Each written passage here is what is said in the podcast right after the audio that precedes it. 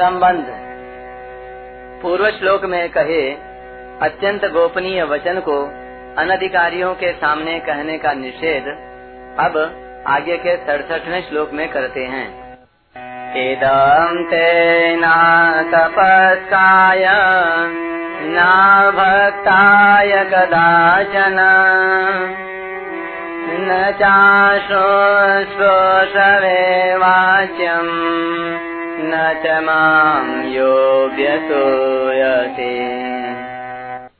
यह सर्वगुह्यतम वचन अतपस्वी को मत कहना, अभक्त को कभी मत कहना, जो सुनना नहीं चाहता, उसको मत कहना, और जो मेरे में दोष दृष्टि करता है, उससे भी मत कहना।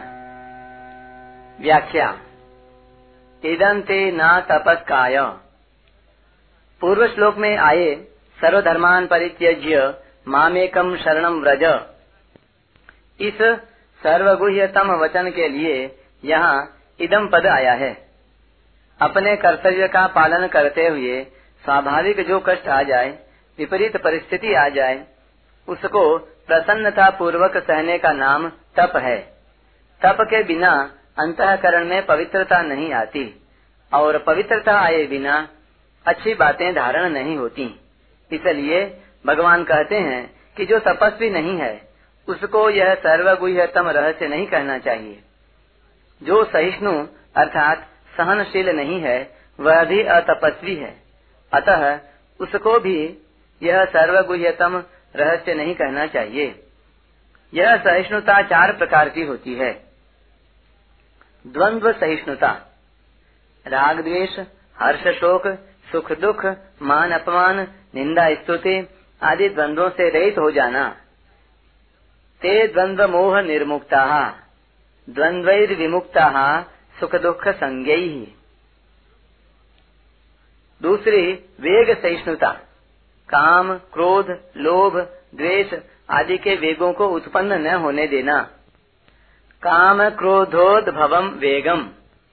तीसरे, परमत सहिष्णुता। दूसरों के मत की महिमा सुनकर अपने मत में संदेह न होना और उनके मत से उद्विग्न न होना। आपस में मतभेद होना और अपने मत के अनुसार साधन करके जीवन बनाना दोष नहीं है। प्रत्युत, दूसरों का मत बुरा लगना, उनके मत का खंडन करना, उनके मत से घृणा करना ही दोष है। एकम सांख्यम च योगम च यह पश्यति स पश्यति। चौथी, परोत्कर्ष सहिष्णुता। अपने में योग्यता, अधिकार, पद, त्याग, तपस्या आदि की कमी है तो भी दूसरों की योग्यता, अधिकार आदि की प्रशंसा सुनकर अपने में कुछ भी विकार न होना। विमत सरह, हर्षा मर्ष भयोद्वेगैर मुक्त। ये चारों सहिष्णुताएँ सिद्धों की हैं। ये सहिष्णुताएँ जिसका लक्ष्य हो, वही तपस्वी है, और जिसका लक्ष्य न हो वही अतपस्वी है। असहिष्णुता और असूया में थोड़ा अंतर है। दूसरों की विशेषता को न सहना असहिष्णुता है और दूसरों के गुणों में दोष देखना असूया है।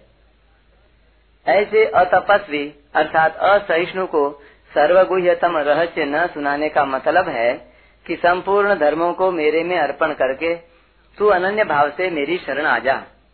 इस बात को सुनकर उसके मन में कोई विपरीत भावना या दोष आ जाए तो वह मेरी इस सर्वगुह्यतम बात को सह नहीं सकेगा और इसका निरादर करेगा, जिससे उसका पतन हो जाएगा। दूसरा भाव यह है कि जिसका अपनी वृत्तियों, आचरणों, भावों आदि को शुद्ध करने का उद्देश्य नहीं है, वह यदि मेरी, तू मेरी शरण में आ जा तो मैं तुझे संपूर्ण पापों से मुक्त कर दूँगा, तू चिंता मत कर, इन बातों को सुनेगा तो मैं चिंता क्यों करूँ? चिंता भगवान करेंगे। ऐसा उल्टा समझकर दुर्गुण दुराचारों में लग जाएगा और अपना अहित कर लेगा। इससे मेरी सर्वगुह्यतम बात का दुरुपयोग होगा। अतः इसे कुपात्र को कभी मत सुनाना। न भक्ताय कदाचन। जो भक्ति से रहित है, जिसका भगवान पर भरोसा, श्रद्धा, विश्वास नहीं है, उसको भी यह बात मत कहना। क्योंकि श्रद्धा विश्वास और भक्ति न होने से उसकी यह विपरीत धारणा हो सकती है कि भगवान तो आत्मश्लाघी हैं, स्वार्थी हैं और दूसरों को वश में करना चाहते हैं। जो दूसरों को अपनी आज्ञा में चलाना चाहता है वह दूसरों को क्या निहाल करेगा? उसके शरण होने से क्या लाभ है? इस प्रकार दुर्भाव करके वह अपना पतन कर लेगा। इसलिए ऐसे अभक्त को कभी मत कहना। न चाशु सवे वाच्यम।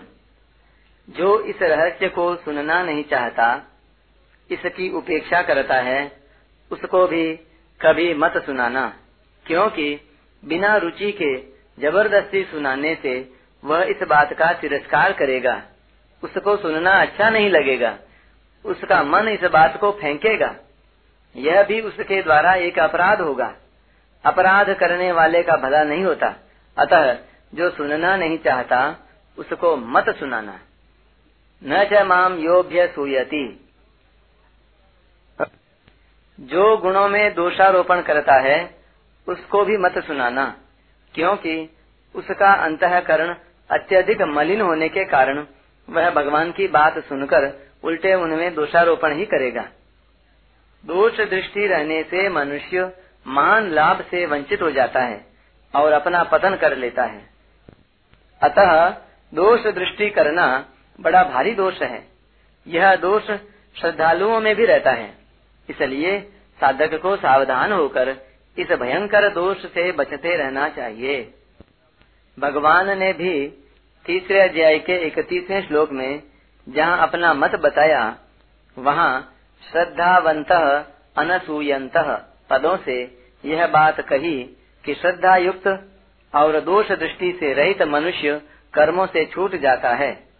ऐसे ही गीता के महात्म्य में, यानी अठारहवें अध्याय के इकहत्तरवें श्लोक में भी श्रद्धावान अनसूयश्च पदों से यह बताया कि श्रद्धावान और दोष दृष्टि से रहित मनुष्य केवल गीता को सुनने मात्र से वैकुंठ आदि लोगों को चला जाता है। इस गोपनीय रहस्य को दूसरों से मत कहना। यह कहने का तात्पर्य, दूसरों को इस गोपनीय तत्व से वंचित रखना नहीं है, प्रत्युत।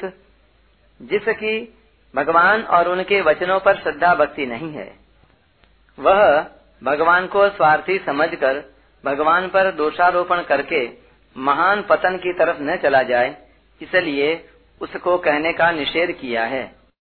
परिशिष्ट भाव। भगवान ने अभक्त को और दोष दृष्टि वाले को सर्वगुह्यतम वचन न कहने पर विशेष ज़ोर दिया है। अभक्त और दोष दृष्टि वाले को कहने में जितना दोष है, उतना दोष अतपस्वी और सुनना न चाहने वाले को कहने में नहीं है। क्योंकि अभक्त और दोष दृष्टि वाले में विपरीत बुद्धि है। अभक्त का अर्थ है भक्ति का विरोधी। जिसमें भक्ति का अभाव है, उसको यहाँ अभक्त नहीं कहा गया है। जो भक्त है, उसमें भी बेसमझी से असूया दोष आ सकता है। पर भक्ति के कारण वह दोष स्वतः मिट जाता है। श्रद्धा होने पर भी साथ में असूया दोष रह सकता है। इसीलिए भगवान ने श्रद्धा के साथ साथ असूया दोष से रहित होने की बात भी कही है। श्रद्धावंतो न सूयंत श्रद्धावान न सूयश्च। अश्रुश्रूषवे का अर्थ है, जो अहंकार के कारण नहीं सुनना चाहता, जो बेसमझी से नहीं सुनना चाहता, उसको यहाँ अशुश्रूषवे नहीं कहा गया है।